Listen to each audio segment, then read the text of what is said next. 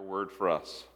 I pray that that would all be truly acceptable in your sight, O God, who is our rock and our Redeemer, who's the source of everything good in our lives, and who teaches us to live as Jesus did. Amen. So, Michael Phelps is commonly uh, thought of as one of the best uh, swimmers that has ever lived. And uh, if you take a look, you can see there, there's a selection of his gold medals uh, that he won in various different Olympics over the years. Now, one of the reasons he is such a great swimmer is because God just gave him certain gifts. His shoulders are just a little bit wider than most swimmers. His lung capacity a little bit greater. He literally breathes less when he swims than other swimmers do. His legs are actually a little bit small for his height, which produces a kind of aerodynamic shape that cuts through the water. And his ankles, they've been analyzed as more flexible than usual, meaning he can use his feet to propel himself through the water uh, better than other swimmers. but all that said, Michael Phelps will tell you one of the reasons he is a good swimmer is not so much the body that God has given him, but also the habits that he has instilled in his life that help him succeed at when it matters most. For example, on race day, he always eats the exact same foods, um, the exact same diet. He has uh, headphones that he'll put on before the meet, and he's got a playlist of songs, and he listens to the exact same songs every time to get him ready to race. And in fact, often other competitors think he's like taking a little nap or, or just sitting there with his eyes closed and meditating or something. What he's literally doing is um, he's gotten into the habit of picturing in his mind the entire race, stroke by stroke, that he is about to swim. So he visualizes every single stroke of the entire race before he actually swims it. And then when he gets up on the platform, he has another habit that he's instilled. He actually kind of flaps his arms pretty dramatically across his body and around his back. And he does that for two reasons. Uh, first of all, to kind of loosen his shoulders a little bit, but mostly it's just to get him focused. And he's found out there's actually a third reason. It actually intimidates the other swimmers when he does it too. now, all those habits uh, come together to help him that when that horn goes off, when that gun fires and the race begins, he can be at his best. And I want to show you one example of that. Uh, this is from the 2008 Beijing Olympics. This is the 200 meter uh, butterfly in uh, a shortened version of the race. Let's watch.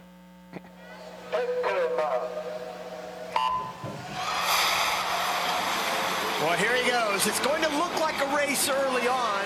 It made it look like a race for about 150 meters, and then all of a sudden, he's going to make these guys all look like boys, Dan. And trust me, these are the best swimmers on the planet. They're not boys, but he will make them look like. Watch. See how close it is? It looks like, oh my gosh, these guys might be able to catch him, but just watch, just watch and enjoy this last turn.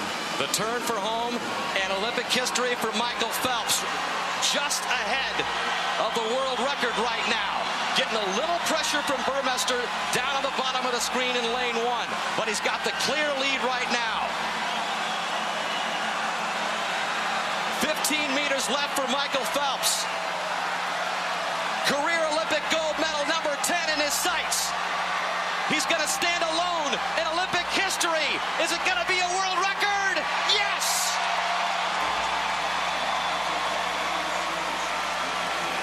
the greatest Olympic champion of all time, tosses the goggles on the deck.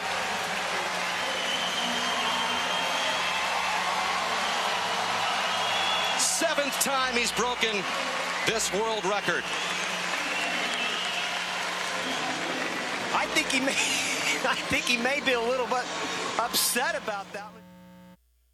The uh, announcers say, I think he may be a little bit upset about that. In fact, he threw his goggles up onto the, onto the uh, deck and uh, was wiping his eyes. And, uh, and the announcers thought he was upset because he wanted to swim even faster than the world record that he had just set. But they found out later that's not why he was upset. He was upset. And the reason he was upset is in this particular race, when he dove into the water, his goggles became askew and actually started filling up with water. And by the time he got to that last leg that we showed you, where he was just barely behind the world record and then caught and set the world record, that last leg, he reported later, he couldn't see a thing. Now, in, the, in an Olympic pool, there's actually a black line on the bottom of the pool um, to, to make sure that you can see it and stay in your lane. And then there's actually uh, like a horizontal line at the end to let you know that the wall is coming. He couldn't see even the black line on the bottom of the pool. It was, he was totally blind for the end of that race. Now, how was he able to still set a world record? Because to see another one of his habits in preparing for a race is he would always swim the race in a pool with the lights off. So when this happened to him, he was ready. He knew exactly how many strokes he was going to need for that last lap, and even though he couldn't see a thing, he swam in 19, 20, 21, and he knew that's when he needed to push enough to set the world record. Now, there's a book by a man named Charles Duhigg that says this Champions don't do extraordinary things, they do ordinary things, but they do them without thinking. They follow the habits that they have learned. Folks, over these next six weeks, we are going to be developing some new habits, specifically the habits of Jesus. And uh, I, I love this quote. This really does well to explain our goal for these next six weeks. Our goal is to instill the habits of Jesus in our lives so that no matter what is happening in the world around us, we stay pointed in the same direction and accomplish amazing things in our lives. In other words, just as Michael Phelps had those habits instilled in his life that allowed him, even when something went horribly wrong in that race, to stay in the right lane, to stay focused, and to still finish well. We are going to do the same thing in our lives. We are, we're going to put those habits of Jesus into practice in our lives so that even in the midst of a pandemic, we can stay focused, stay on track, and accomplish what God wants us to accomplish in our lives. Now, two years ago, we did this thing called the Red Letter Challenge. Now, we called it that because in some Bibles, the words of Jesus are set apart from the rest of the Bible by their, they're in red. And, and we said, what if we actually did what Jesus told us to do? What if we actually tried to live the way Jesus told us to live? And, and, we looked at five different ways that Jesus taught us to live being and forgiving and serving and giving and going. But, but we talked about the fact at the very beginning that one of those was much more important than the other, and it was the idea of being being with Jesus, being like Jesus. Because if we can't get that being part right, all the doing isn't going to do us any good. And, and so we talked about how important it is to be with Jesus and how important it is to learn to live like Jesus, to be like Jesus. And so now we're, going to concentrate on just that being for the next six weeks. And I have three kind of key questions I want us to take a look at this morning as we prepare to start that task on Monday morning. The first one is why Jesus? Why should we aim at Jesus? Why, why is it Jesus whose habits we should be following? We're going to answer that question. And then, second of all, what, what, what is a keystone habit? What, is, is that different than other habits? It is, and we'll talk a little bit about what that means and why we use that term, and, and how is that going to help us be like Jesus? And then finally, what are those five keystone habits that we're going to be looking at together over these next six weeks?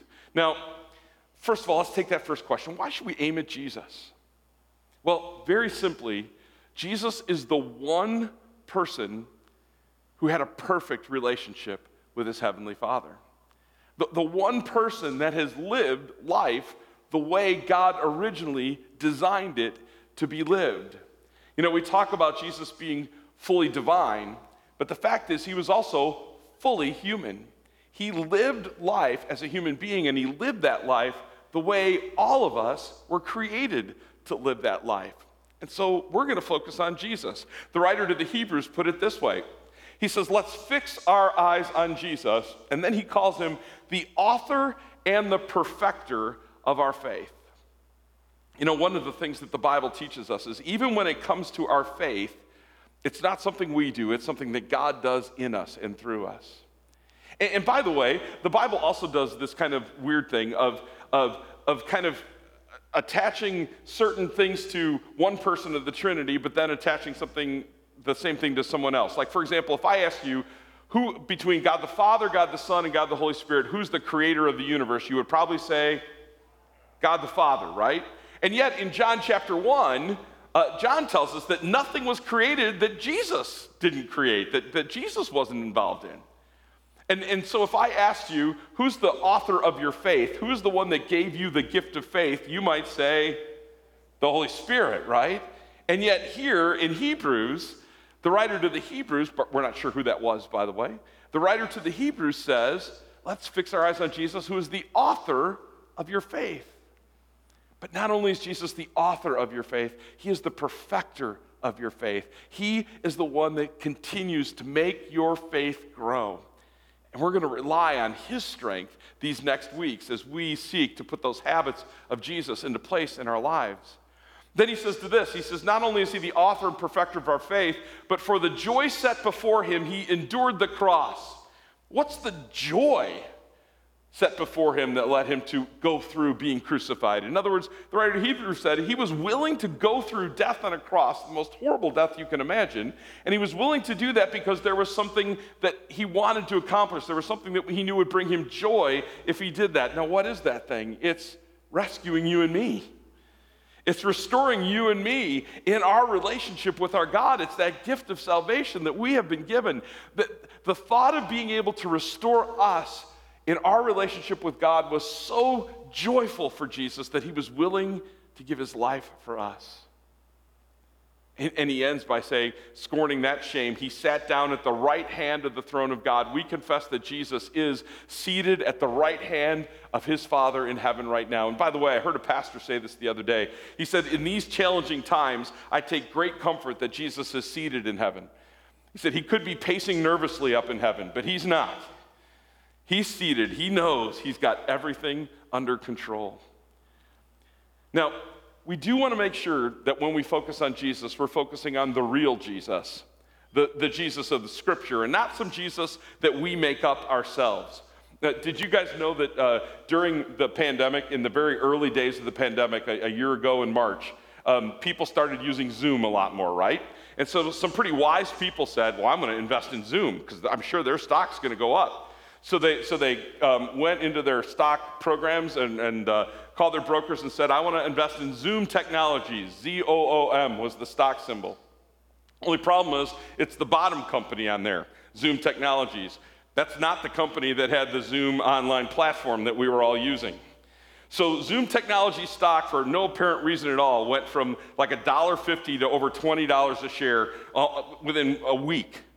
And, and so, so fast that the SEC had to actually stop the selling of the stock to put it on hold for a minute because they had to figure out what was going on and they realized people were buying the wrong company. They were buying the wrong Zoom.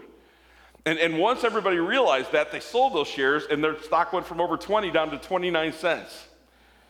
Now, now can, can you imagine if, uh, by the way, the real stock symbol was ZM, not Z O O M? That's what they were supposed to be investing in. Now, now, can you imagine if you were one of those investors, you went, I got this, and you, you invested a whole bunch of money in Zoom technologies, and then you sat back and relaxed, and like three weeks later, you went and checked it, and it was 29 cents a share.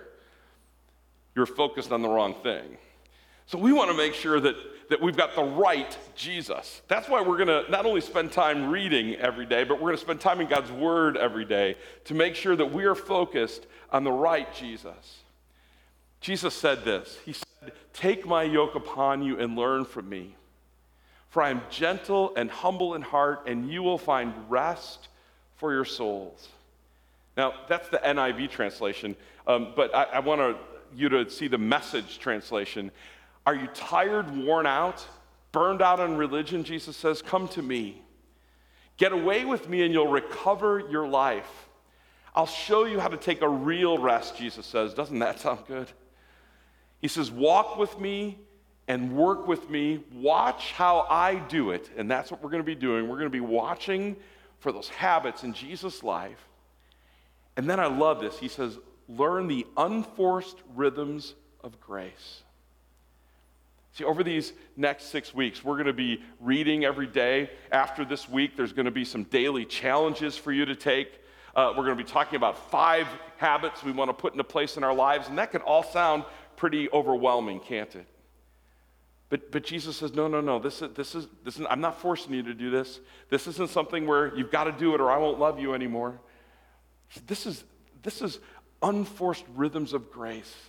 And by the way, we are going to be very gracious with one another during these next weeks. If, if you miss a few days of reading, don't worry about it. Don't try to go back and get it all caught up. Just jump right back in where you're supposed to be and, and just keep going. Or um, some of you are in small groups that used to meet every other week, but now we're going to meet weekly during this challenge. And if you miss a week, don't feel like anybody's going to blame you. Just jump back in the next week and get back involved. We're going to treat one another with grace over these next six weeks. Now, what are keystone habits? And how are they really going to help me be like Jesus? Well, first of all, did you know that social scientists have studied our lives, and what they found is about half of your day you do without thinking. In other words, about half of the things that you do, uh, you can do without thinking. You could be thinking about other things while you do them because they are habits that you've got instilled in your life. Like when you brushed your teeth this morning, you, you did brush your teeth this morning, right? When, when you brushed your teeth this morning, you didn't have to think about how you were brushing your teeth. It's a habit you've gotten ingrained in your life, and you just did it, and you were probably thinking about other things. Or when you ride a bike or, or drive a car, uh, again, you don't have to think about every action you take, like, okay, I've got to pump this pedal, now that pedal, or okay, now I have to turn this, or I have to put a turn signal on. You just do those things. These are habits that you have ingrained in your life. Even eating is a habit. And in fact, if you've ever noticed, you ever have that experience where you sit down to lunch and maybe you're reading a book or watching something on television and all of a sudden you realize, oh my gosh, I ate my whole lunch already. Wasn't even thinking about it. And, uh, and, and so we have these habits in our lives. Now, here's the thing though some of the habits in our lives are what we would call keystone habits. They are habits that bleed over into other areas of our life. So, keystone habits are habits that spill over into other areas of our life that kind of have a domino effect on decisions we make and things that we do. They are really important habits. And by the way, again, studies have shown that they're not any harder to put into place in your life than regular habits. It's just another habit that you put in place that actually has a beneficial effect, or by the way, a negative effect in other areas of your life. Let me give you an example the habit of working out every day. That, that's a habit that once you get into that habit, it has many positive effects in other areas of your life, like better health and you sleep better and things like that. Or here's another one, and this one's kind of weird, I think, but again, scientists have proven that it's true. If you make your bed every morning, that habit spills over into other areas of your life, and you tend to be a person who's more disciplined and who gets more things done and things like that. Isn't that kind of amazing. Now, I don't know about you, but I kind of feel like it's a waste of time. I mean, I'm just going to mess it up again tonight, right? But people say if, you, if you're in that habit, it spills over into other areas of your life. Here's another one. I know you guys, I saw a lot of heads nodding, you brushed your teeth. Did you floss? Because that's another habit, actually, that they say that once you get in that habit, it actually has um, effects in other areas of your life. In fact, there are a lot of life coaches that will start with that. They'll say, okay, the first thing we're going to work on is flossing. And people are like, what? Like, yeah, because if you can get that habit in your life, you can get a lot of other habits in your life. So, a keystone habit is a habit that we put into place that we know is going to have a very positive effect in other areas of our life. And so, we are going to be looking at the unforced rhythms of grace, those things that Jesus did, his keystone habits that when we study his life, we see he did these things over and over and over again. We're going to be looking at those and saying, how can I put those into place in my life? Because they will have a great effect in other areas of life as well. Paul put it this way in 1 Timothy 4, talking to a young pastor named Timothy. He said, Discipline yourself for the purpose of godliness. In other words, he said, if you, if you discipline yourself, if you do these things, you will be more like Jesus. You will be more like God. So, what are those keystone habits? Well, there are five of them. Now, we could probably dig a little deeper and find six or seven of them in Jesus' life. Or maybe you could argue maybe four of them would have been better, but whatever. We've, we've picked five of them, and we're going to take a week each. After this week, we're going to introduce each one of these. And then starting next weekend, we're going to take Uh, one of these habits every week and study them together over the next six weeks. We're going to look at how Jesus was committed to community. Think about that for a minute. From the very first day that Jesus began his earthly ministry, he gathered people around him and he spent his life with them.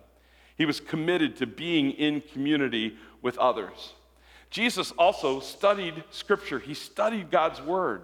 Now, you may say, well, wait a minute. He wrote God's word. Well, of course he did. But remember, he was both fully divine and fully human, and we can't quite figure out exactly how that fit together, but we do know that everything that we as human beings have to do, he had to do, which means he had to memorize portions of scripture just like you and I do. In fact, remember when Jesus was tempted by the devil, and, and every temptation, Jesus had some scripture to throw right back at, the, at Satan. Those are Bible verses that Jesus had memorized. We're told when Jesus was 12 years old in the temple, the other religious leaders were amazed at how well he knew his Bible. He studied scripture. Jesus also prioritized prayer in his life. In other words, we know that during the most crucial times of his life, uh, during the most important times of his life, he prayed. By the way, uh, Martin Luther, the, where we get our name Lutheran from, he, he wrote that, that he used to pray an hour every day. And, and one day somebody said to him, Oh, come on, Martin, seriously? When you get really busy, I bet you don't pray an hour every day. When things get really tough, you, you don't, have, you don't pray for an hour. And he said, You're right, I don't. I pray for two hours. He got that from Jesus. He prioritized prayer, and, and we are going to learn to do that too. Now, one of the things that Jesus did, even though he was committed to community with others, he also knew the importance of solitude. He also knew the importance of some time with just him and his heavenly Father, some time for quiet away from others. And we're going to talk about how we can prioritize and put and seek solitude in our lives. And finally, when you study Jesus, one of the things you're going to see is he went to church all the time. Whether that was the temple in Jerusalem, we always see him at the temple in, in Jerusalem, or when he wasn't in Jerusalem, he's in a synagogue somewhere. And, uh, and so, making a priority for church, for worship, uh, for time together, like we're doing this morning, is important as well. And we're going to talk about that as a habit in our life too. Now, Folks, over these next six weeks, I want to encourage you to do three things. First of all, to be here every week. Uh, th- these weeks, as we're going to set up the following week, are, are going to be important. So commit that over these next six weeks, you're going to find a way to be in church every week. And by the way, remember, we have online church too. If, you've got a, if you can't physically be here, you could still be in worship through online as well. Second of all, we're going to do these daily readings and challenges. And uh, if you've not yet picked up a Being Challenged book, there are some still out there in the lobby. You can get one before you leave today. Um, read the introduction today if you haven't done so yet, and because tomorrow is day one, and we're going to start reading day one together tomorrow. And then finally, just want to encourage you to get into a small group. And, uh, and, again, I had somebody come up to me after the service today and say, you know, I've, I haven't been in a small group, uh, but, but you guys said something last week that really hit with me. You said, maybe you don't need to be in a small group, but maybe somebody needs you to be in their group. And he, he said, I thought about that. I'm like, yeah, maybe I can be a blessing to others. And so, just again, want to encourage you if you're not in a group yet, it's not too late. You can still get in a group. You can do that through the Church Center app. You can sign up. You can uh, find out a group as you leave today. Um, or if you're having trouble getting in a group, let me know and we'll get you connected.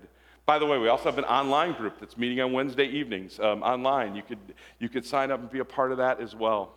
But all, of, all, all three of those things, we're going to be doing them together over these next six weeks with, with here's the final bottom line goal. If at the end of these six weeks you have one new habit in your life, one new thing that you do all the time that you never did before that is going to help you be more like Jesus, I guarantee that is going to be worth it. You think about that for a minute. What if every single person that calls Trinity their church home six weeks from now has one new habit that helps them be more like Jesus? Wouldn't that be awesome? That's what we're praying for. So I, I, I can't wait to see what God does over these next six weeks. You know, when Thanksgiving gets here, I think we're going to look back and we're going to go, wow, God did some amazing things in our church family. And I pray that He does that in your life too. Um, amen.